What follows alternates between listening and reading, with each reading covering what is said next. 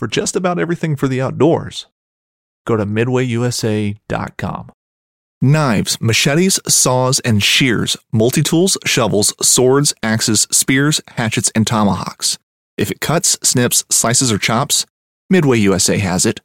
Find great gift ideas in our huge selection of pocket knives and other everyday carry folding knives. Make a statement or create a family legacy with one of our top-of-the-line hunting knives. We've got a great selection of manual and electric sharpeners, too. For just about everything for the outdoors, check out midway U S A dot com. Midway U S A brand product designers have one straightforward goal: develop high-quality, technically sound products and deliver them to customers at reasonable prices. If you are immersed in the shooting sports industry and pay close attention to every single detail, you know our products are built right and stand up to everyday use. Who has shooting mats and range bag systems to hunting clothing and just about everything for the outdoors? Log on and shop twenty-four seven with super fast shipping. midway U S A dot com. All right, I am blue, you are bright and shiny in my mind. You got me loving, hating, crazy indecision in my mind. Welcome to the Fall Podcast, where the focus is on deer hunting, tips, tricks, tactics, and stories from across the Midwest. And now, here is your host, Aaron Blasey. Happy Monday, everybody. This is the Fall Podcast, and I am your host, Aaron Blasey, and this is episode number sixty-two. And today I'm by myself. I don't have Justin by my side. He is out doing other things like bear hunting and, you know, climbing the mountains or doing whatever he wants to do right now. But, uh, yeah, I'm by myself today. I got an awesome guest on the podcast, Cameron Derefield, and he is known for... honestly, last year shooting, I mean, a giant deer named Papa's Pride. So a lot of you might know him or, you know, might be aware of this deer. And this story is pretty crazy. It's pretty cool. We talk about the chess match of, you know, what he went through to get this deer. You know, it's a three-year quest on this deer. So he's from Southern Ohio, and uh, it's just a really cool story. But uh, I'm going solo on this one. So I just kind of want to give an update here quickly on, you know, my turkey hunt that uh, that just happened last week. I was able to get a turkey finally, and it was pretty cool. So, uh, you know, I, I've been pretty busy lately and doing a lot of stuff with Rival Wild and the Kiefer Brothers and stuff like that at work, and just haven't really been able to get out and hunt much. And uh, I took my buddies out hunting last the two Saturdays ago, and I was I took a gun, but I was gonna call for them. They haven't done a lot of turkey hunting, and uh, man, we had a day of all days. And uh, eventually, I'm gonna get those guys on here, and we're gonna talk about it. So it might be a little out of context. It might be in the next couple weeks, but it's just hard for all of us to get our schedules to line up and do it. But we're just gonna get on there and, you know, drink some beers while we're doing it, and just cut up a little bit and talk about that day, because it was a really special day for all of us, I think, in the turkey woods. But fast forward to uh, the Monday. So I went to, I actually hunted with Casey that morning, and uh, didn't have any luck, and, you know, went to work and, and came home that night. And uh, my wife and I had our daughter out in the backyard playing, and my neighbor, he owns, uh, I think it's twenty acres behind the house. He lets us deer hunt it and uh, lets us turkey hunt it and everything. Well, on the backside of the timber, there's an ag field, and it's it's a it's a big ag field. In the last couple years, I mean, we've lived here for five years now, and, you know, you'll see a couple hens, and you might see a tom, you know, or two. I think last year we had uh, two toms show up later in May, or, you know, around I mean, about about this time, mid-May, late May. So what what. happened is uh my neighbor, he mows a path through kind of like popples, you know, like shorter trees and C R P. Like, he mows like a path that it's about uh two truck lengths, and it kind of winds back and it opens up into like about a half acre plot. I w- I'll call it a plot, but it's uh it's just mowed grass, and uh, it looks like a yard actually, but it's back uh behind the house, probably three hundred yards from my house, but we can see back there and see deer in there all the time. And and uh, it's got like autumn olives and, and trees around it. And then uh, from that, it goes to about a thirty-eight or thirty yard stretch of timber. So it's a funnel, and then it goes into the ag field. So Tuesday morning, uh, I was going to go hunting with a couple of couple of the guys from work. So I was out in the I was out in the truck, and I was getting all my stuff around, and my wife and my daughter playing in the backyard, and and, and my dog and everything. And we're sitting there, and I I, uh, I got my slate call out, and I was just putting some sandpaper on it, getting it ready for the morning. And I kind of did a couple yelps and purrs, and my wife walked up to me, and she's like, man, I th- I think there's a turkey back there. I I heard one. And I'm like, no, because we haven't seen them. We've only seen two hens, and it was really sporadic. Like, haven't seen a lot of turkeys around. And uh, I was like, I don't, I don't think you did. You know, I haven't seen any birds around, because we usually do laps at night too around the section to see if there's any birds out, and we haven't seen any. She's like, no, I'm pretty sure I saw a bird. And uh, so I'm like, well, well, maybe you did, you know. So we were going to take a walk back there. Our neighbor lets us go, you know, walk the dog, and, and, and my, my daughter likes to walk back there. So she's like, let's go take a walk back there. And I'm like, okay, you know, and I grab my slate call, and I'm like, I'm just going to take this and maybe do a couple yelps and see if there is a bird back there. We get halfway back there, and we stopped, and I'm like, I'm going to let out some yelps. I yelped twice, and this turkey gobbles, and I'm like, holy cow, he is back here. So he's in the ag field, which is, we're probably within one hundred yards of him, but he can't see us. It's pretty thick in between us. So I told my wife, I'm like, I want to go get my stuff on and go after that bird. And she's like, are you serious? And I'm like, yeah, I, I mean, I think I can, I think I can have him, you know, in front of me within the next half hour. And so we got the dog and got the kid, and we're running back, kind of basically running back to the house so I can get him in the house. And it's like, it's like wrangling cats, I'll tell you. But uh, the dog thinks you're playing, and then my daughter just wants to be outside playing in the sandbox, and it's getting close to her bedtime, and it's like seven thirty, you know. And uh, so I go grab grab my camo, put it on, get my gun loaded up. I went, and I'm like, I'm not going to take any decoys. This is like going for broke. Just taking a slate call and, and, and a mouth call and going into it. So I start working back the the mowed path, and I hit the call, and he gobbles. So I know where he's at. So I knew I could move up a little bit. So I move up about another fifty yards, and now I'm on that field, but it's it's not the perfect setup where I'm at. Like, I knew where I figured he was going to come out, and he was still going to be a ways away from me. So I wanted to get as close as I could, and uh I yelped again, nothing.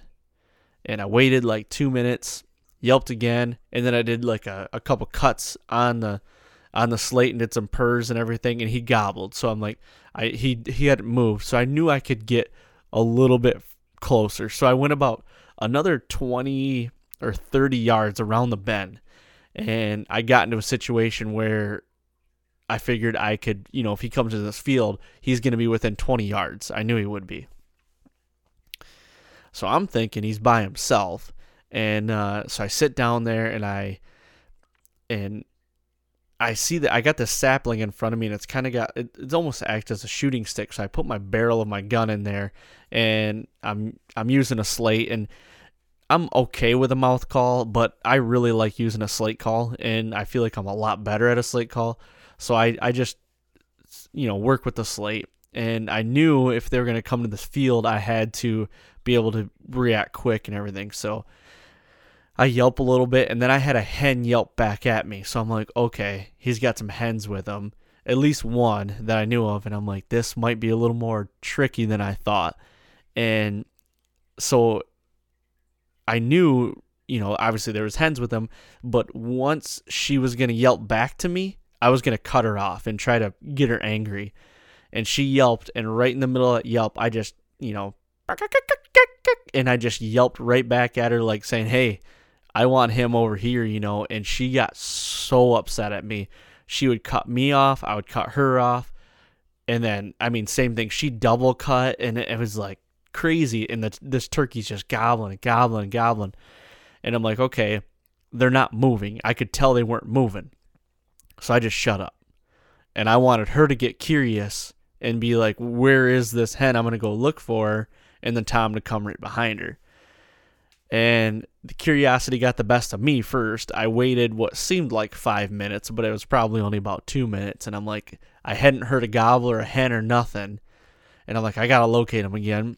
So I yelped again, and he gobbled. And I could see just by the noise, they moved about thirty yards to the south, which I'm straight, well, not straight, I am, I would be southwest of them, probably seventy yards. So they're moving south down the wood line towards me. And uh, then she yelped, and I cut her off again, and then she got really mad. And then I looked out through the trees, and I could see them walking. I could see a hen, and then I could see his fan come. And I'm like, they're going to come in here. And uh, so at that moment, I knew they were pretty much committed because they were about forty yards, but they were on the other side of the timber. So I'm like, I better get the slate out of my hand and get the gun in my hand. So I took my safety off, and I put the gun on my shoulder, but I actually still had my striker. I put my slate on the ground. And right when I put the slate on the ground, I looked up, and here comes two hens right into the field at twenty-five, thirty yards, basically. And I'm like, well, now I'm, I got the striker in my hand. I'm, I'm, I can't move, you know, and I see a redhead coming through the woods behind them, and they're walking right up to me, yelping, right, looking right at me, yelping at me. They come to five yards, and they're just cackling at me and just trying to get me. Obviously they, they see a human, but they weren't, you know, upset that I was there. They were upset that, you know, there was a hen somewhere, but, you know, I mean, you get it. So this redhead comes through, and I can see it's a Jake, and I'm like, there's no way that was a Jake. You know, he's only got like a three inch beard, and he walks in. And then at that moment I heard boom, and I hear him like spitting and drumming. And I'm like, okay, there's a bird coming behind him. I look back, and here comes this Tom. And he is full struck coming through the timber. And I'm like, there he is, you know. He walks right into the field. He's already within range, but I still got my striker in my hand. So I had my left hand on the gun, and the butt of the gun is in my shoulder, or in my, you know, where you want to seat it. But I got to pick the gun up and just kind of take like a quick shot, but I got to drop my striker. And these hens at the same time are just cackling, and then they're feeding. I mean, five yards in front of me. So I can't even hardly breathe. The Jake's in the field. Tom comes in the field, and he won't, he will not come out of strut. And he works over, and my whole thought was I, I needed to get him as close as I could to me, so when I do go to grab for the gun, you know, it's going to be an easier shot, because you know they're going to freak out right when I move. Well, the hens kind of start settling down, and they kind of started working off. And this time he's coming, and he's spitting, drumming. He he didn't gobble when he was in the field, but he's spitting and drumming still. And he comes to like eleven yards, and I figured that was my time to make a move for it. And when I took when I dropped the striker, picked up the gun, and the whole time like the hen started, you know, putting and leaving. And he kind of picked his head up, and I just put the bead on him and, and shot him. And I mean, it was crazy. And that was, I mean, that was basically the end of it. And uh, it worked out great. And first bird behind the house. And, you know, it's just pretty rewarding to be able to do that. And that was the first time I really ever, you know, got hens like really upset at me and brought a tom. And so that was pretty cool too. So in a nutshell, or the whole story, long version, that was my turkey hunt, but pretty rewarding. We still got a couple, yeah, was it two weeks left? I think it's two weeks left, so I, I'm trying to get my wife a bird, and I got a couple buddies that haven't filled a tag yet, so hoping to get out there and, and uh, get some more birds on the ground for sure, because they are still out in the field strutting, you know, henned up still and gobbling, and I like it. It's fun, but... Uh, Yeah, enough of me rambling on by myself, but uh, before we do get into this interview with Cameron, I do want to remind everybody about uh, the America's Best Bowstrings Fall Podcast promo code. So, you know, go to the go to the website and order your custom strings and type in Fall Podcast to get ten dollars off your orders. ninety-nine dollars and over. So with that being said, I'm going to kick this over to my interview with Cameron and uh, let you guys enjoy. All right, on the phone with me today is Cameron Derefield. Cameron, how you doing, man? Oh, pretty good, brother. Just sitting here enjoying watching all these rain clouds roll roll in and all these all these crops grow. Yep. How's the rain down there by you? Uh, it's more like uh, how isn't the rain, because it's been raining nonstop. Yeah, I got the same thing up here in Michigan, man. Yeah, I mean, it seems like it seems like it's sunny Monday through Thursday and then Friday through Sunday every week. It's just pouring rain. Why is that? I feel like the deer gods are just like raining down on us and be like, nope, not this year. You're not going to be able to get in there and hang your stands or do your food plots or spray them. What the heck is going on, man? I don't know, man. It's uh, I don't know. Hopefully, I'm just hoping that it's it, it's gonna it's gonna pass soon, because it's it's. You know, because you, you give up your hopes all week, like, I got this to do, this to do, this to do, and then here comes Friday, and it's thundering and lightning, and you're like, damn it. I, I agree. Yeah, today, you know, Sunday, it rained all day here today, and, I mean, you just got to sit inside and just watch it rain. But the good thing is, I think they do say, I mean, on, on rainier summers, the it helps with the antler development and growth a lot more. Have you heard of that? Um... I w- I've never heard of that, but I'd say it's probably pretty true, because last spring we had a hell of a, a wet, a, uh, well, last year pretty were just wet. I mean, I mean, there was crops, literally, they didn't cut crops here, like half these fields until like February. Really? So, yeah, so, and honestly, I had, last year the best year I've ever had as far as bigger, as far as bigger deer go, you know. So, okay. I mean, I could see that. I could totally see that. Yeah. Well, before we get too far into this, I want I want everybody to know who I'm talking about. And I, I, I already said your name, Cameron Derefield, but can you fill in the blanks from there? I mean, let us know, you know, where you're from, what you do, and, and uh, yeah, and what got you here today. Uh, I'm from the great state of Ohio.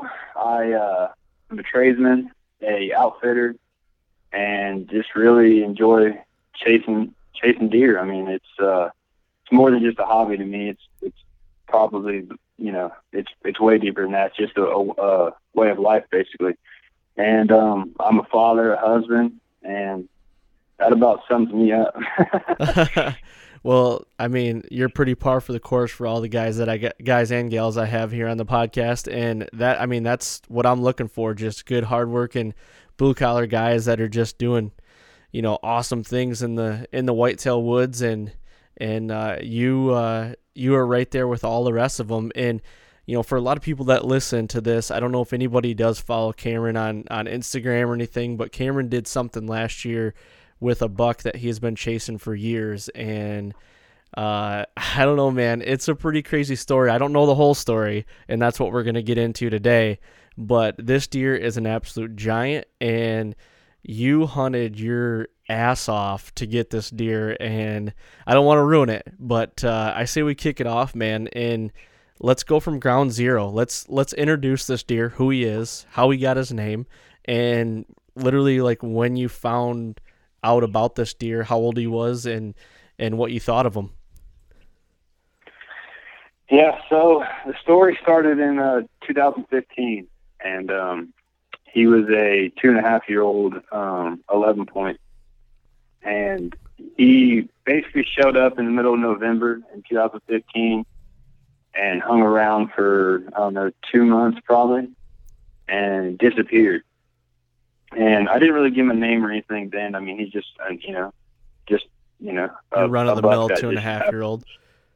Yeah, you know, it's just like, yeah, you know, whatever. Yeah. And uh, so two thousand sixteen rolled around, and he didn't come back. And, you know, I was busy chasing all these all these other deer, and I actually killed a one forty that, that year. And then two thousand seventeen, I think it was, yeah, in two thousand seventeen, he showed up in August. That was the and, first time you saw him again? Yeah, since two thousand fifteen. And the only reason I knew that it was the same deer is because it was basically the same exact rack, just way bigger and a year older. So, so he uh, he made a big jump from two to three then. Well, it was actually from, yeah, so in two thousand fifteen, that fall I had him, so two thousand sixteen I didn't, so he was a he was a uh, four, uh, what, what was it, a four-year-old. Okay, so I okay, so, so you, he was not so there he, as a three-year-old or, or a three-year-old. Then you didn't right, see him yeah. one time. Not one time, not one trail wow. cam picture, not okay. one sighting, nothing. And uh, so the four-year-old, he came back in two thousand seventeen.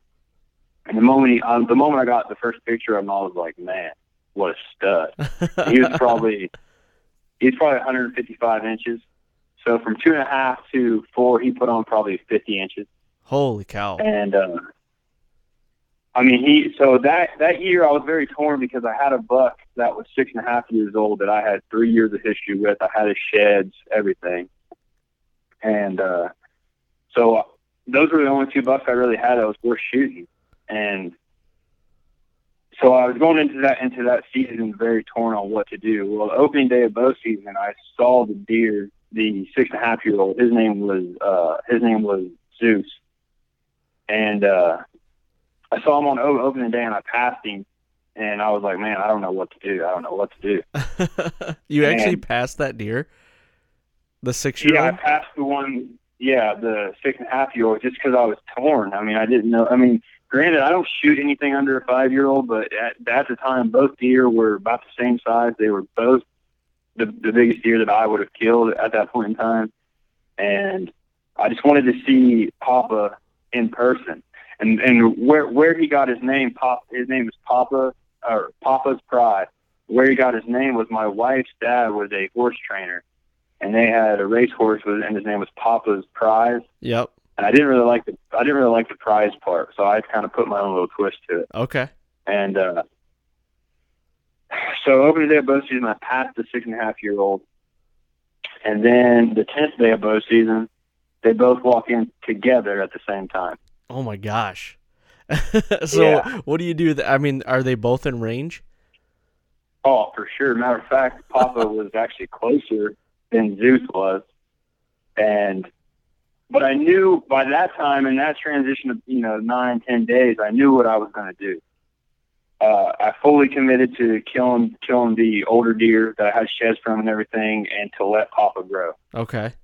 So they both walked in, and I grabbed my I, I grabbed my, my bow, and well, I I trembled I trembled and grabbed my bow, and was shaking like a leaf on the tree.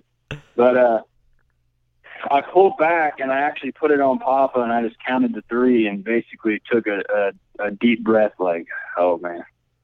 And as soon as I saw Zeus kind of put his head down, I turned and shot him. Holy cow. So and, you almost uh, pulled the trigger on, on Papa there. Well, I guess in my mind, I would just, that was my way of, uh, telling myself that I, I could have killed him, you know? Okay. So yeah, so, I, I got you. So it was kind of like a just a, um, a mental thing. And uh, so I shot Zeus, and I actually got to watch him actually fall and everything. So that that was cool. Papa just kind of stood there and watched the whole thing happen. That's crazy. Now, and were they were they running mates like all summer? Did you have them you no, know, throughout so the actually, summer? Uh, they I never got a picture of them together until like four days before I killed Zeus. And that was a trail cam video and pictures of them just fighting like maniacs. Really? And uh, yeah, so they didn't really like each other. So that, that whole thing of them walking in together really threw me off. Now, what but, were you uh, thinking though, when you saw them coming in together and they showed up and you're like, I mean, you've got two deer that anybody would die to, to kill these deer, or get a chance, even get a chance at one of these deer in a lifetime. You've got two of them in front of you. I mean, what there's, you gotta be, what's going through your head? I mean, I'm just trying to picture well, that, what my, I would be doing. My first thought was, because I saw Papa first, didn't see Zeus yet, I, I thought, oh, shit. I got to make a decision. Don't make, don't make a bad move. And then I saw Zeus walking behind him, and it was like, oh, God, okay, okay, okay. You know, and it was just, uh, man, up. I mean, I, I, I hunt hard, man. And up to that point, I've never had two deer that size walk in at the same time. Yep. And it was just, uh, I don't know, man. It, it, it was uh, the closest thing to having a heart attack I think I've, I've ever had. But it was uh, it was very, it, it opened my eyes to a whole lot of things. For, for one, it proved to myself that I could actually pass a good deer and let him make it to five years old. And uh, because up up to that point, I mean, I I hunted mature deer, but if a one fifty was standing in front of me, I was definitely killing. Right. Know? Now, now tell me this, and be honest. So, so let's say Papa came in, but Zeus did not. Are you? I mean, was it easier to pass Papa because Zeus was there, or you know, if Papa came in and Zeus wasn't there, would you really have a pretty hard time passing that deer? So, I told myself that if Papa was to walk in by himself at any point in time, instead of reaching for my bow, I was going to reach and take my arrow off off the off the actual string. Okay. So I wouldn't tempt myself. But if that would have been a year or two earlier, Papa Papa would have would have would have died. Really? Okay. Oh yeah. Um, you know, at that point in time, you know, I that's the first year. Um, I was uh, twenty-six at the time, and that's the first year that I felt comfortable doing something like that. Like I got you. Before I would just think that I, beforehand I would just think I was crazy. Mm-hmm. Yeah. Now, you, you know, you killed Zeus then, so you have the whole rest of the season, and you can kill two bucks in Ohio, correct? As a as a resident? No, actually, you can only kill one. Oh, you only can kill one. Okay, I thought you could kill two. Yeah. So, so then you're you're tagged out pretty, then. That's pretty stressful. So you're tagged out, so you don't have to worry about uh, Papa then going out there and hopefully him coming in and like passing him up again. You just got to worry about hopefully the neighbors don't get him then.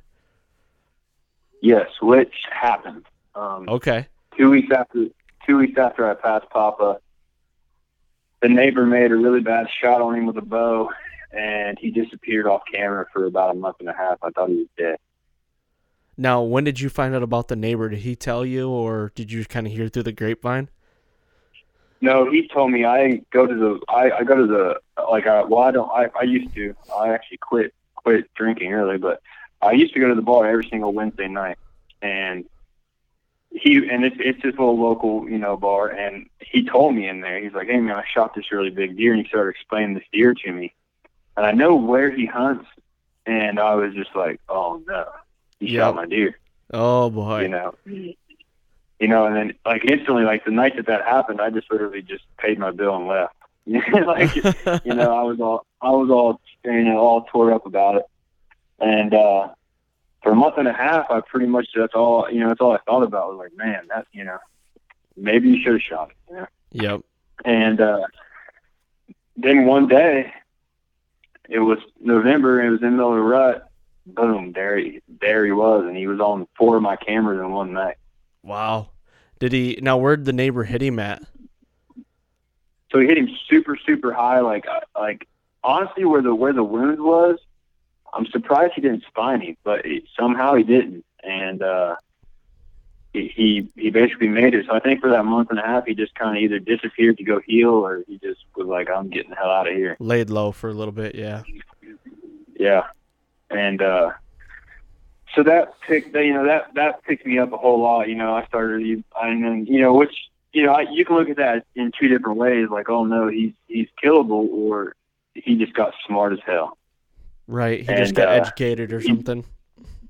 Yeah. He basically watched and watched, watched another deer die because of me. And then he got shot all within a month, you know? Yep. So, uh, I followed him until shed season.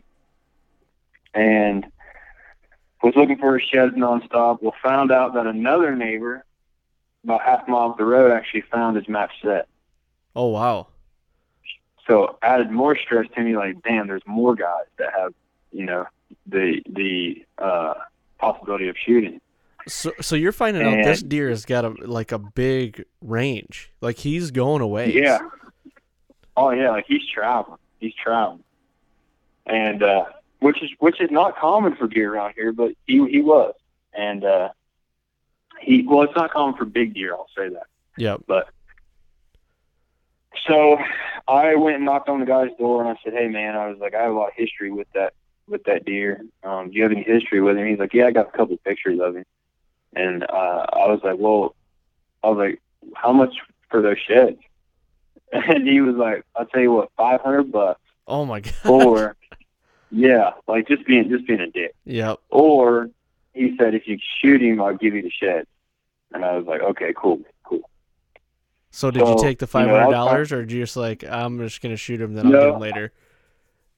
I didn't give him the five hundred dollars because at the time it was kind of like, okay, I know where they're at. And it would be much more, you know, feeling for me to just bring him the actual deer and be like, okay. Right.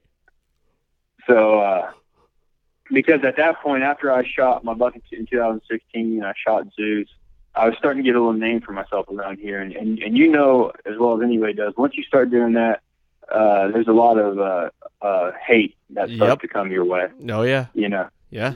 And uh, so at that point in time, you know, I was, it was kind of like, okay, well, if y'all want to be jackasses, uh, that's fine. I can be a jackass too. Yep, exactly. Um, and so basically I just I let it go, and I got the first picture of him again in April. And okay. uh, had he shed then? Oh yeah, he, so yeah, so he, he already shed. The the neighbor found the sheds and everything. And then I didn't I didn't have him on camera from probably January, probably no, I'd say probably the beginning of February until April. And when he showed up in April, he actually had his bases grown out and his and his uh, brow tines. Really, in April? And, yeah, in April, and I was like, oh man, this year's gonna blow up. Now, how does like, how know. did his wound look now? So it, he had a giant scab on on his side. He he got a scar across his snout, which wasn't there before, and but I could tell by all his patches and everything, it was definitely him. Yep. Okay. And uh, so from there, man, it just became a, it became an everyday obsession. I ran twenty trail cameras just for him. I uh, just I was late to work many days because I would wake up and, and I'd, be, I'd be dressed. And I'd walk out my door, and I'd look out in the field, and he'd be out there, you know, eating. And I would grab the video camera and film him. And uh, I got, like, I think, like, over one hundred hours of video throughout the whole summer. Holy cow. Of just, you know, velvet footage of him. Um, like, and I, this is no lie. I, I literally have four to forty-five hundred pictures. Uh, trail cam pictures of, of him and just that, that spring and summer. Man, so and, uh, so you're getting all these assets of this deer, and it, the obsession's growing. I, I totally understand what you're going through, and I know every hunter listening to this, you know, understands as well. So w- what do you think in your game plan is going through the summer? I, I mean, are you do you know where he lives yet? Yeah, so I... I'm very, I'm, I am, a, I'm very nerdy when it comes to deer, and I'm very nerdy when it comes to my trail cameras and everything like that. Like I, uh, basically what I do is I, I, once I get a deer on camera, first thing I do is look at the wind direction, look at the, uh, the date, I look at the weather, and I, and, and I keep track of that with every single picture. And what I do with that is I, I adjust my cameras to where he's coming from, and I find out where he's bedding. I find out when he's using the bedding. Um, how, you know, and, and pretty much everything about him. And that's what I did with him. He had four or five different bedding areas, and I basically could, like, you could text me at any point in time of the day, and I could damn near tell you exactly where he was. That's crazy, man. And, but I mean, it was, like I said, it was nonstop, stressful, adjusting cams weekly, trying not to blow him out of there, um, you know, and just, you know, but I, but I, you know, I was on edge. Everybody knew about him. Yep. There was, at that time, there was only three people hunting him or going to hunt him. And it was just a, uh, he, he woke something up inside me that no other deer ever has in, in the sense of it was, it was, uh, there was no question on what, what my goal was or, or, you know, what, what I wanted my season to, to be. And I was willing to do whatever it took to make that happen. Mm-hmm. Yeah, and, I, um, I get it, man. Now, you're coming into the summer. Are you trying to, are you just trying to figure out where he is with the cameras, like you said, or are you like creating food plots and, you know, doing other things and manipulating things to try to get him in a different area or try to neck him down or, or shorten his range? I mean, what, what's your thoughts there? So I live in farmland. So all the farms that I hunt are probably seventy to eighty percent field, and the rest of it's woods. Okay. Um, so, but everybody here baits. everybody. So I have to bait or else I don't have deer, basically. Right. So what I do to be a little bit different than everybody else is I'll have two main bait piles for each farm every single year. And from those bait piles, what I'll do is when I backtrack these deer and find their bedding, I will start feeding them at their bedding almost. So in doing so, I make them comfortable where they don't have to move a whole crazy lot, you know, and they stay focused on one single area. I give them everything that they possibly need. And what I do, and my strategy with that is all spring and summer, I access from the same exact point and basically get him used to bedding to that danger. He beds according to the way I access all spring and summer. So once he gets adjusted to that, and I know he's adjusted to that, come season, I, I access from a one hundred percent different way, and I come in there, and I set up between feeding and bedding, and that's how I hunt. Okay. So basically, basically, I use his nose against him in the best possible way that I can, I can, I can think of. Yeah. You know? And uh, so he, you know, it's it's it's one of those things that works almost every time, but there's I can't say almost every time. I'd say it's about an eighty percent, you know, that it actually works. So, and that's something that I've developed over the past four or five years. That's, you know, because like I said, everybody baits. It's to the point now, it, you know, big deer don't even come into corn. And if they do come into a corn, you know, to a corn feed, I don't use feeders because they definitely will not come into a feeder. A, a big deer won't, not in my area. So basically when, it, when a big deer does come into a corn pile, he's, and this is no bullshit, he's looking up. He's expecting something to happen. Right. Yep. You know, and uh, so I've, you know, I've I've had to adjust to that. I've had to find my own little style, my own little groove in doing things. So puts me puts me ahead of everybody else, basically. Just trying to give yourself an upper hand. Yeah, you know, and, and it's just uh, I don't like, you know, people are like, oh, well, you bait deer, and it, like I hate that whole that whole stigma that it has. But it's like, look, guys, I I have to. To yeah. me. Putting out, put in the way that I do it is totally crazy and totally different than anybody else. So it's, you know, and, and, and it's, to me, putting out a little corn pile is no different than planting a, a, a freaking two acre plot. You mm-hmm. know? Yep. It's just, uh, it's just what I have to do. If I planted a two acre plot here, it wouldn't do anything because they have miles and miles of soybeans and corn. Yeah. So, you know, it, it's it's just it, it's something that I had to develop and learn. You know, I, I used to be that guy when I was twenty years old that would just have one single corn pile, and I'd be hunting that corn pile until I've seen a decent buck. And I never killed a big deer like that, honestly. So right. I, I just kind of I had to adjust to that. Yep. I mean, I mean, you're sounding a lot like, you know, kind of how I grew up. You know, we here in Michigan. We can't bait now. Um, up in the Upper Peninsula, we can still, but Lower Peninsula, you cannot bait anymore, you know. And I grew up with a family that baited, you know, and you had a bait pile, and that's how you hunted. And I felt like I lost a lot of woodsmanship and just left behind a lot of different stuff that I could be learning. And I'm trying to relearn all that stuff now, you know, and I'm making strides every year. And I'm always trying to hone the craft, you know, and just try to do the best I can do. I don't compare myself to anybody else. You know, it's not, for me, it's not a, a competitive thing. It, it's like a challenge within myself in trying to get the white, you know, to get the deer that I want on his turf. Because yeah. I, I always say, man, when you go on hunting, you're always, you're, you're never playing a home game. You're, you're at an away game every time, you know, you're, this is their turf. You have to beat them on their yeah. level. And that's what just drives me. And, and like, it's a sickness almost. Like, I just love it. Oh, for sure, man. I mean, it's a, you know, uh, me and you talk and it, and I refer to deer hunting. Well, I, I refer to, you know, hunting big deer, just like chess. It is, it is a game of chess. And, and in the, in the, in the game of chess, you have to be, you know, you have to watch your moves. You have to plan ahead. You have to know that your opponent is trying to do the same thing you are. And in deer hunting, it's kind of like that, but it's like this. You know, you're out there to kill him. He's out there to survive.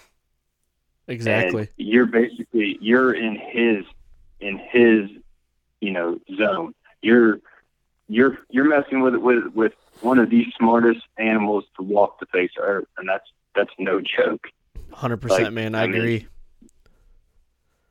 Mean, and uh, so you know it's it's it's you you have to put fillers out there.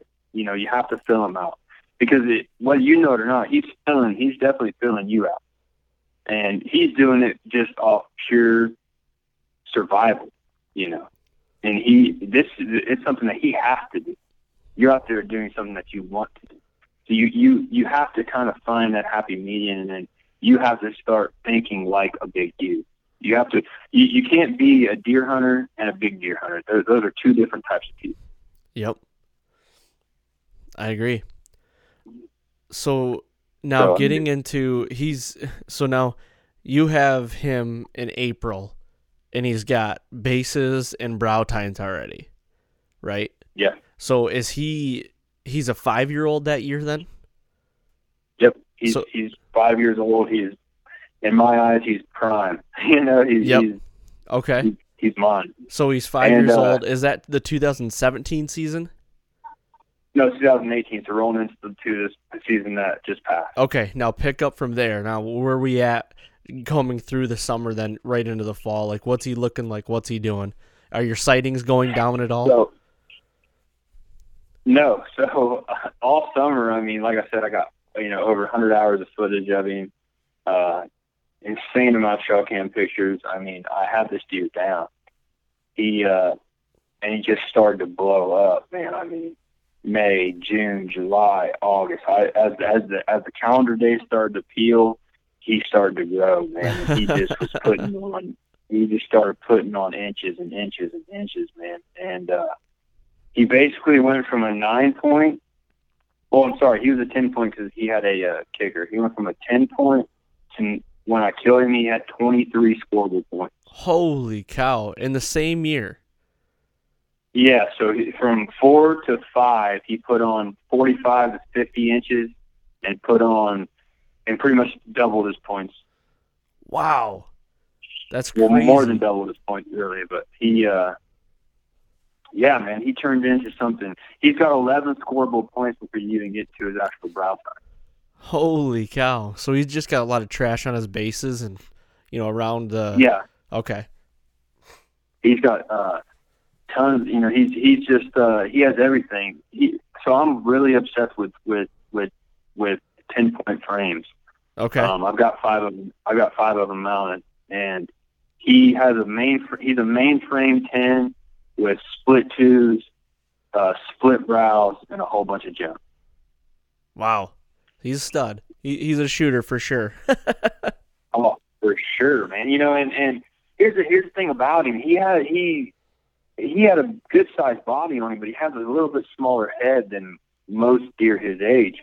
So as the summer was going on, you know, I'm thinking to myself, man, he's two hundred inches. He's two hundred five inches. He's two hundred ten inches. Like, I just thought that this deer was just, you know, he, well, first off, I mean, he is a big deer, but like. He just he was just turning into something that was like basically what I grew up looking at in magazines and seeing at like expos and stuff like that. Once in a and, lifetime uh, thing. Yeah, and you know, and going into the season was, like I said, the best season that I've had so far. I had uh, multiple deer over. Uh, you know, I had two in the one sixties. I had a one seventy. I had Papa, which was he scored one hundred ninety inches, and It just, uh, it was, I knew that the year before was, was pretty trying on me, but yeah, I was going into the most trying season of my entire life. Right. And, um, but my goal was set, and I was stern on that. It was Papa or nothing. So, I mean, rolling into the season, I was very amped up. I, I thought I had him patterned. I thought he was dead on opening day. But he shed his velvet late, probably a week before season, so the third week of September, second, you know, about two and a half weeks in, he uh, shed his velvet and literally had him on camera every day until the day before bow season, and he was gone. That's yeah, how it he, happens, he was man. Gone. Yeah, he once that velvet came off, he turned into a different animal. And uh, from that point on, man, that what I think so that was September twenty-seventh, the day before season, the twenty-sixth. And I didn't get another trail cam picture of him until the fifth of October. Of October. Okay. And my mind was just spinning for those days, man. Like some, somebody shot him on opening day, like, oh my God, all this build up through that, or poached like a, a him, freaking, you know, all this build up, and I get a freaking first round knockout, like, oh God. Yep. And it's just like, uh, so October fifth rolls around, and I get a picture of him. And again, like like I said, I study I study his trail cam pictures. I know what wind he likes coming in on, in what areas, you know, weather, all this stuff. And so, you know, he, he I had him on camera on the fifth. And so I, I used that to my advantage. I was hunting that, that evening, but uh, not in the right spot, which it, I was in the right spot because w- the way he came into that spot, he was definitely winded. So I can't say I was in the wrong spot, but um, basically it was just a chess match, man. I got him on camera, I think, five times total from the first day of bow season to November twenty-eighth whenever I killed him. I saw him twice. The second day of bow season, oh, yeah, so let's let's take it back, take it back. Second day of bow season, I seen him through the timber at one hundred yards, just slow poking it. And yeah. heading heading in the opposite way of me, and you know, uh, it, you know, I thought, you know, I at no point in that hunt I thought it was going to happen because I I saw what he was doing, but uh, there was no trail cam picture of him until the fifth. So, and then I had another, and then you know, it was just everyday grinding, man. I basically I, I hunted sixty days straight. I knew the area he he, he, he was in. I knew he wasn't far. But yep. The area that he was in was this little strip of timber in the middle of standing corn, and there was no way in hell I was getting to it. So, so you said you hunted him sixty days straight. I mean, did you just take a lot of days off of work, or how were you able to hunt him sixty days straight? So uh, the first part of it, I was working, and then I kind of had a, you know, I was in the middle of switching jobs. So I was like, you know what? I'm not getting a new job until I until I, I basically kill Papa. and, I love uh, that you put him you know, above your job. You know, everybody everybody asks me like, how how did you do that? Well, it's, deer hunting is my life, man. I uh, I don't drive big expensive trucks. I don't I don't spend money. Everybody picks on me, so I don't spend any money. And you know, it's just like this is what I want to do.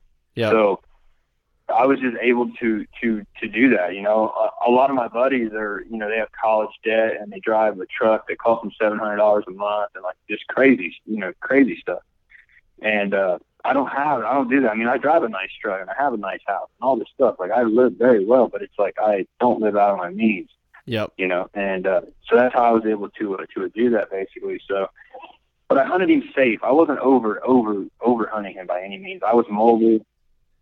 I'd say ninety percent of the time, um, you know, stand sticks. I, I videoed everything. So, uh, you know, it's just, uh, I, I played it smart. I knew where he was. I hunted the edges. I, I played, I played, I played his game basically. Yep. Um, everybody's like, well, why didn't you get aggressive and going after him? If I knew where he was, I would have went in there. And I'm like, well, if you knew the situation and you know what all was going into this, you would have blew your shot if you yeah. would if you went in there. Yeah, because if you and, blow it uh, once, man, you I mean, you're done. You could be done for, for I mean, good.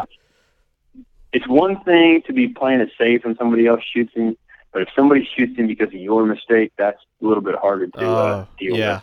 Yeah, yep. So, uh, basically, man, I was just playing it smart, and I and I, and I seen him again on, I want to say, November seventh. So okay, let's go back real quick. Let's let's let's timeline okay. here. So, so October or like early October, you saw him once in the in the stand, right? one hundred yards, walking yep. away.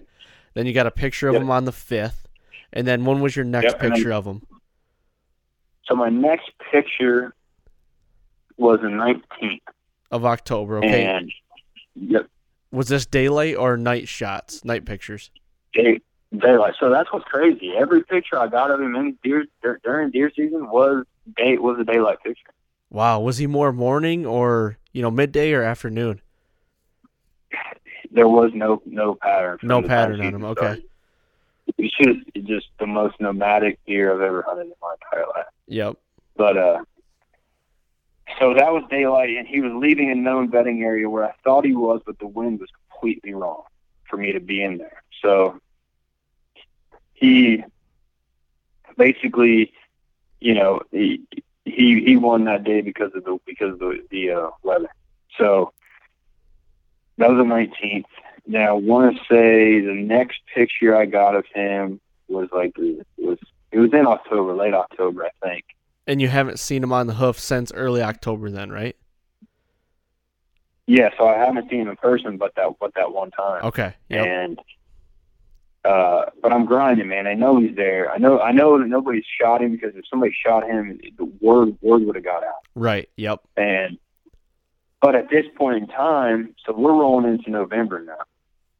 At this point in time, I know that there's six dudes that have trail cam pictures of him.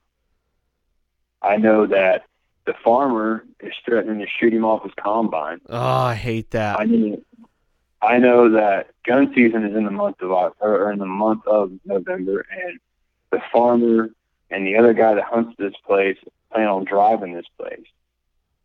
So pressure's getting you know, to I, you. It, oh man, I'm I'm literally losing my mind. You know? Yep. And uh, It, at that time, man, you know, I like I said, I had some other big deer on camera, and, and through the month of November, I, I contemplated it. Like, you know what, I could go shoot this other deer named his, his name was uh, was was Rocky, and he was one sixty-five inch ten point, and just a stud of a deer. But he was but he was only four, and you know, so that kind of fell into my little golden gold rule not to shoot anything under. under five, but I was so fed up and hunting so hard and putting so much effort into it. I'm like, I'm not going this season and not killing the deer. Right. It's crazy you know? How when you get into that, because you go into the season, you're so amped up and you're like, it's Papa or nothing or anything else. You know what I mean? Every hunter goes through it. And then it's like you get into it and it's just a grind, and you're like, and then it, something takes over you and you're like, man, I just need to get a deer on the ground. Like, you're just working so hard that you just need to You need to to fill that tag or to take that opportunity, because that's it's just what feeds you. You know, I get it, man. It, but it's crazy how that, that can overtake you. Yeah, and luckily it didn't, because rolling into November, I had my opportunity at Rocky at fifteen yards broadside. Oh, another test. And, uh, and uh, I, I passed him. I didn't even touch my bow, to be honest with you. And I could have killed him. I mean, he was dead to rights. He, he, matter of fact, he was throwing salt in, in every wound that I had, because he was just giving me every opportunity and taking his time, and I had no idea I was there. But I passed him. And that was early November? Yeah. And so and then November fifth, I got another trail cam picture of Papa in daylight, in a spot where I thought he was going to be, but the wind was wrong again.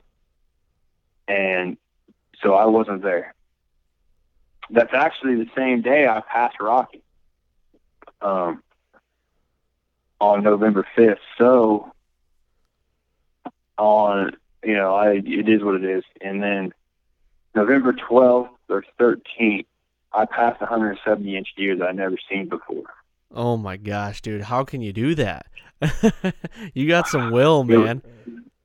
It was just, I was just, I knew that no matter how frustrated I was, all the build up to Papa, all the late nights, all the work, all the conversations and, you know, strategizing with all my buddies, and, you know, driving my wife batty all spring and summer. And, you know, it, it, it was more to me than just killing a deer at that point. Right. You know, it was, uh, it was proven to myself why I do this. It was proven to everybody else that follows me and my story and knows my passion for whitetails. It was proving them why I do this. You know, I don't just, I don't just hunt to hunt, you know? Yep. And so I passed that deer, which ended up getting shot in gun season. When so when does gun season come in in Ohio? What what day was it? So it comes in the last week of November. Okay. So I killed Pop on the twenty-eighth this year, so it came in on the twenty-sixth, I think. Okay. So right now, where are you at with this one hundred seventy inch deer that you passed up? What day was that? The I want to say twelfth or thirteenth, I think it was. Okay. It was right in that area. Yep. Um, and, you know, it was just kind of like, you know, it was one of those deals where when he came in, I'd never seen before. And I mean, this deer had mass. This deer was just an old deer. I mean, had it, had it all. And it's kind of like, I don't know, man, it's, uh, I can't explain to you what, what it, what it was, but it was like a, it was a weird feeling for me, man, because it was like a sense of calmness at the same time. Yep. You know, it was like, it was like, okay, you know, you've made it this far. You know, Pop is still breathing. Um, just, just, just hang in there, man. Mm-hmm. You know, and, yep. you know, and then, you know, it was, don't get me wrong, man. I thought about it hardcore. Like, I could shoot this deer, and it's the biggest deer in my life. And, you know, it's a hell, it's still a hell of a year, you know? Yep. And, uh, but that deer didn't really stick around too too long. He was there and he was gone, which helped a, a lot. You know? And yeah. uh, so rolling into gun week, I don't really gun hunt a whole lot, man. And uh, but I threw a scope on the old shotgun because I knew everybody was after him. I knew that the farmers was going to drive it. I knew the neighbors was on him, and I knew everybody was going to. Driving deer up here is a big thing, and I hate it. I don't know why everybody does it, but. I mean, it's not, I don't hate on people who do it. If that's what you do, then that's what you do, man. I mean, at least you're out there enjoying it. But right. for me and my deer, for the deer that I'm chasing at the, at, at the current time or at any given time, I hate, I hate it. Yeah. so, yep. uh, I, uh, was going into gun week, you know, in a very odd place. I was getting a gun ready. You know, it, it, normally I'm tagged out by then. But, uh, you know, I, uh, so opening day of gun season came, and it was like twenty mile an hour winds, snowing. I mean, horrible. So luckily, most people didn't didn't didn't get out. Um, I probably heard three shots all day, and it was real far away. Okay. And I sat in it all day.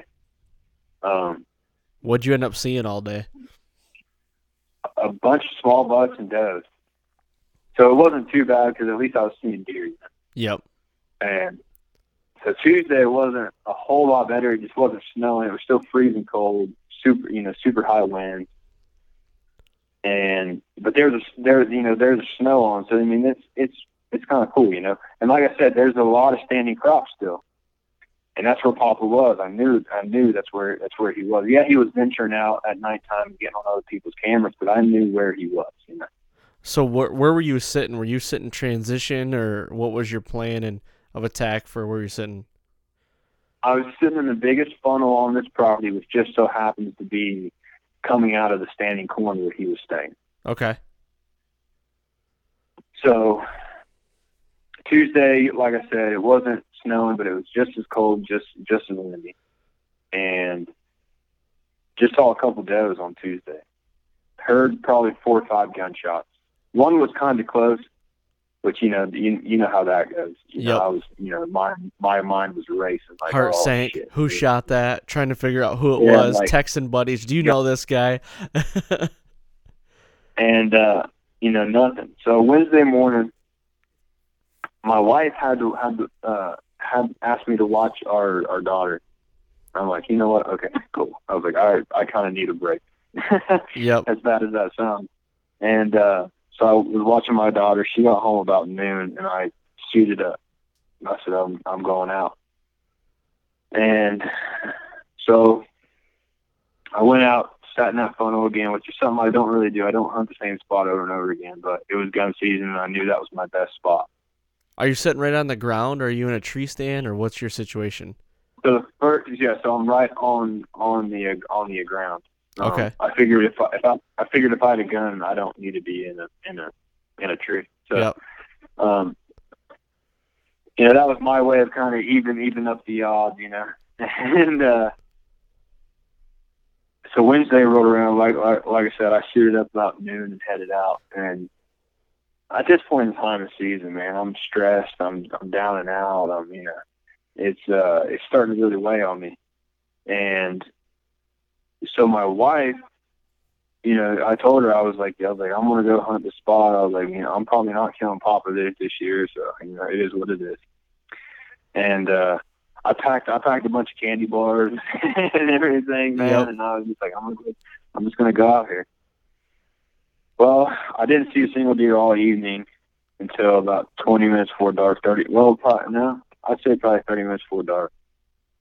And I see this big body coming out of the standing corn, and it stops on, on the very edge of it, and I see him turn his head, and it looked like a whole bush moved. And instantly, I'm like, it's it's Papa. And I'm self-filming, so I have my camera arm attached to the tree. I'm sitting, I'm sitting at the base of this tree. I have my camera arm on the tree. I reach over, I grab my camera, I turn it on, I spin it around. And he takes the, you know, you know, you know how the, how these how these bigger deer, they kind of have like that little like sweeping first step as they yep. as, as they take off. Yep. Well, he he did that. As soon as he did that, I I knew one hundred ten percent that it was it was it was Papa. So he started walking down this creek bank, and I'm making sure he's in frame and all this stuff. And you know, finally he gets on he gets right on the freaking creek bank, right on the edge of it, and I look down at the camera, he's in frame, and I pull the trigger. And he drops. But I hit him a little high, because as as I was shooting, he was ta- he was stepping down that down that bank, and uh, he dropped right there and started kicking and everything. Well, for some reason, the scope mount that I put on this gun the following week, I mean the, the week before, when I did it, the screws or something were too long or whatever. But when I racked the shell, it didn't rack. It didn't rack a a, a, a shell. Nothing happened. Okay, that's so weird. He's down there kicking whatever, and he jumps up. Well, that's what you get for buying the scope mount off Amazon, because you need it super fast. Yep. But uh, but, uh he, then he jumps up and he runs about ten, fifteen feet up onto the bank, and he's standing there, and he's literally looking at me. I don't know how. It, he probably hears me messing messing with, with the damn gun or whatever. But I just hit him with a freaking slug, and he's standing there looking at me. So, you know, I'm, you know, trying to work work this gun, work this gun, work this gun. So finally I reach in my pocket, grab a shell, put it in, in the actual barrel, you know, slide it shut, pull up, boom, shoot him again. He runs in, he runs straight into the corn, and I basically lose my shit right there, and uh, start crying. I call my wife, and I literally sound like a thirteen-year-old girl at a freaking Beaver concert. And uh, it was just, you know, everything was everything leading up to that, man. Like like I said, the the late nights. You know, I was ten years old when I shot my first deer, and that was basically eighteen, you know, seventeen, eighteen years of just grinding. Yep. You know, and uh, you know, I, I, I, everything, every, every emotion I've ever had was wrapped up in, in, in that moment right there. And so I pack everything up after I call my wife. I pack everything up, and I walk to the house. It's almost like I'm so used to bow hunting. I'm like, I'm just going to give him time. You know? Yep. Yeah. And uh, so I walk back to the house, man. We're just talking, you know, and, uh, you know, while I'm hysterically crying, you know, but she's, uh, she's talking, and, uh, I wait on my, on my, on my friend, on one of my best friends to get here, my father-in-law and my brother-in-law, and they all show up, and my brother-in-law, I give him the camera. I said, I want you to film everything, and we find, you know, if, if we find him, you know, all this stuff. So we head down to the creek bank, and there's hardly any blood. And I'm like, man, what the hell? I, and I was like, I know I hit him twice. And I walk over to the edge of the standing corn, and there's three or four corn stalks broke off, covered in blood. And I'm like, okay. So I started following that path, and he was probably thirty yards uh, inside the corn, and I saw his hooves first. And I turned around, and I'm like, it's Papa's Pride. And well, I, I say it's Papa's effing pride, you know. uh, freak out, man. I run up to him, and you know, uh, it's just just a magical moment, man. I mean, that's it's crazy. That, uh, it's something that I've, I've lived for my entire life. Is that moment? It's not. To me, it's not just killing deer, man. It's it's accomplishing something that you set out and something that you, a goal that you make months in advance, and pushing yourself to limits that you've never done before, all to just succeed. You know, hundred percent. And uh, that's what it was to me, man. It was uh, it was a dream that I thought was always going to be a dream, and I literally watched it all come true in the course of two, two or three years. And I mean, I mean, I still like right now. I'm sitting here talking to you, looking at him. It just it, it every once in a while it just hits me, and you know, I you know I still get I still get choked up about it, and. uh It's, but I'm I'm back in it. I'm I'm right back at square one. The deer I passed last year, Rocky, who's a four year old. It's me and him this year. Yep. You know, so uh, I'm I'm I'm back in the game. I'm back to you know, the the whole process of it all is what I really love. That's that's my passion. I agree. I you couldn't have said it better. That that's the process is almost, if not better than the hunting. You know, I just love the preparation and and trying to set yourself up for the best success that you can you can have. Yeah, man, it's uh I don't really have the passion to hunt anything else. Uh, you know, like we just got done with uh with turkey season here and everything. Like I killed a turkey this year, but I literally bought my license and tag the night before and went out the very next day and shot a turkey. Yep. So it's just like whitetails to me. It's just, uh, it's like, there's, to me, hunting anything else, there's just no romance. And what I mean by that is, it, you can't take a turkey out and fall in for two or three years until he's prime and shooting. Right. You can't, you know, if, if if you're an elk hunter, you go out west, nine times out of ten, those dudes are shooting the first mature bull that's in front of them. Right, yeah. They're not out there, chase, they're, they're not out there chasing one single bull. Um, you know, it's just, that's the whole romance of it all, man. It's just uh, you basically fall in love. And, you know, and in order to be good at, at killing mature whitetails, you have to love the process. You have to, and that's what it is, man. It's uh, it's an undying, just love, basically. Yeah, I, I mean, you hit the nail on the head, man. I mean, the process like is is where it's at, and. You know, when you brought up the, you know, I haven't really looked at it that before when you brought up, you know, the guys that are hunting the elk, you know, and they're just out there. I mean, a lot of guys are going out there for the first time and just shooting the first legal bull, you know, and then, yeah. You know, guys that do it year after year, I'm sure there's, there's a handful probably out there that, you know, live out, out west that are probably picking out bulls, but probably not a lot of guys, like you said, you know, and turkey season, same thing for me. I enjoy turkey hunting. I've turkey hunted my whole life, as long as I could turkey hunt. And I've killed a bird just about every year that I've been able to turkey hunt. And, you know, I love getting a gobbler in really close, but I'm not going to lie to you. You give me four or five days straight of turkey hunting, I'm like kind of sick of it. You know what I mean? Like it's yeah. Getting up at three o'clock in the morning, you know, getting them out of the roost and all that stuff. And it's like long days. And then the, you know, it's daylight longer in the afternoon and, you know, you just get tired and it's like, it's just, you know, it's fun when you're in it. And then it, it just kind of drags on a little bit, gets old, but I agree, man, the, the, the, there's something about whitetail. If you tell a diehard turkey hunter that there's no romance in turkey hunting, they get offended and they say, what do you mean? You call it a bird? And, you know, what I mean by that is, you know, you can't really, just like I said, you can't pick out that single bird. And it's not just, you know, to me, when you're turkey hunting, you're out there killing, you're out there hunting turkey, not a turkey. Yep. You know, and there's no build up to that. To, you know, yeah, there's a build up from, you know, deer season to turkey season. Oh, I can't wait for turkey season. But there's no hardcore driving force behind it. Not for me anyway. You know, like it's just uh I always say the word romance because I can't think of anything other than that. You know, yep. It's just uh that's what it is, man. You got it when you you basically gotta you got you, you gotta it's like falling in love basically every single season with whitetail. You got in, you know, and a lot of people don't hunt specific deer. They just have four or five deer yep. that, that they're going after, two or three deer. I noticed when I have that, and I used to do that, when I was going into the season with two or three deer that I could kill, I was, I was, I didn't try as hard. I was a little bit lazy.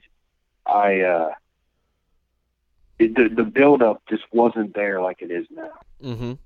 And because, you know, you think, oh, well, you know, if I blow this one out, I still got this one. Well, to me, that one is what I'm after. That's the chess match.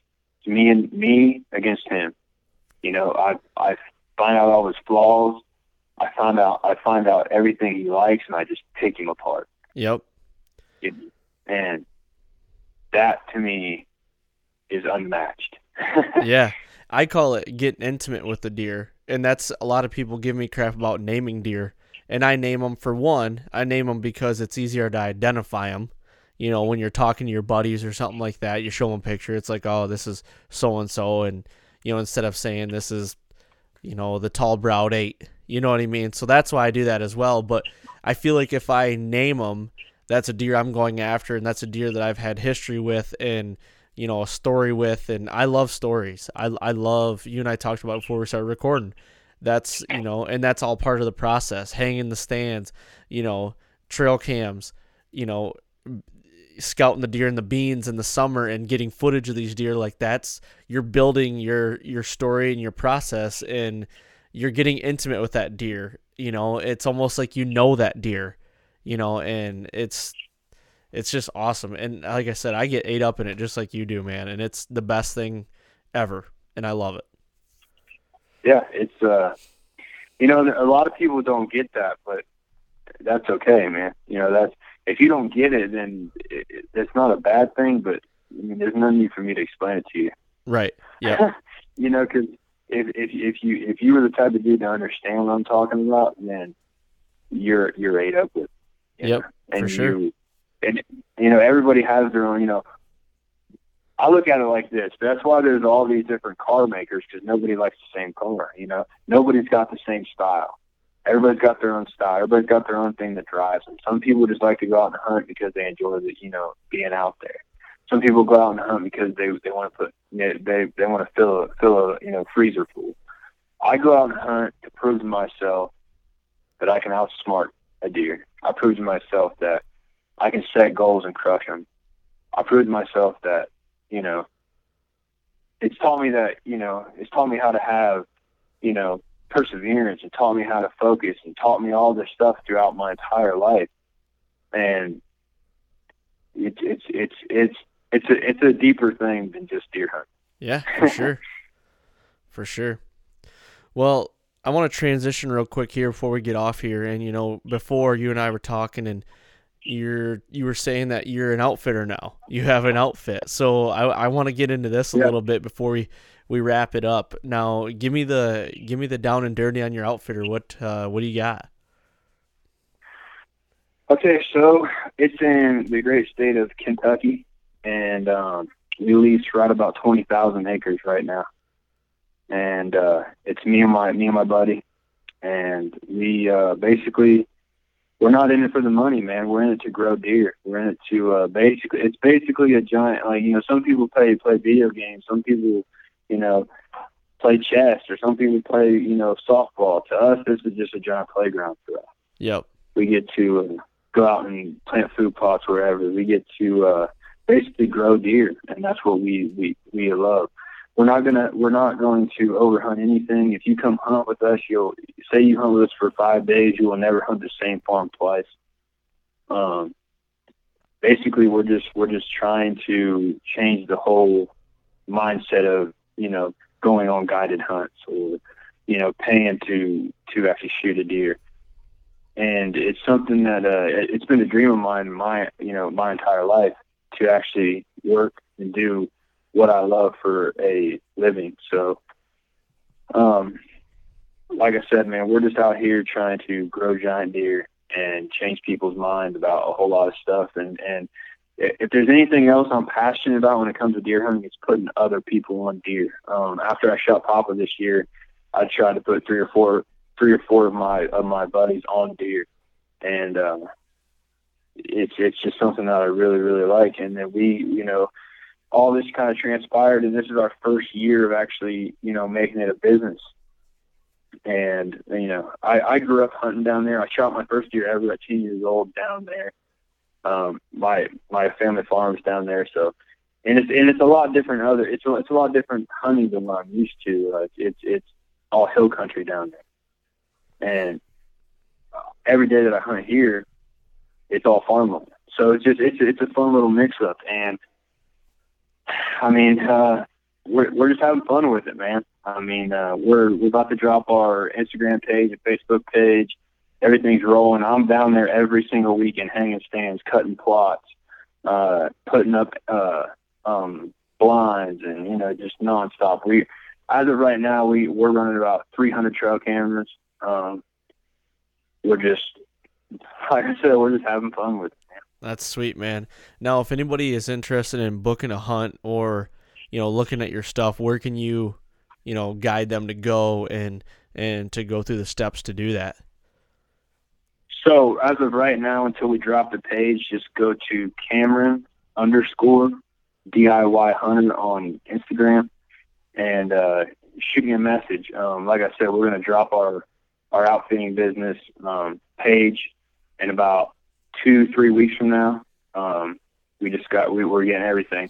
Like, I had to go get my actual guide license and all this stuff. So we're going through that whole process now, on top of trying to get all the land ready and, you know, building fences. And that, I mean, it's just nonstop work, but, uh, But yeah, you can reach out to me on, you know, on any type of social media, um, and we'll we'll uh, we'll we'll definitely get you get you set up. We're offering velvet hunts. Um, good thing about Kentucky, rifle season is right in the middle of freaking rut, so um, that definitely works out.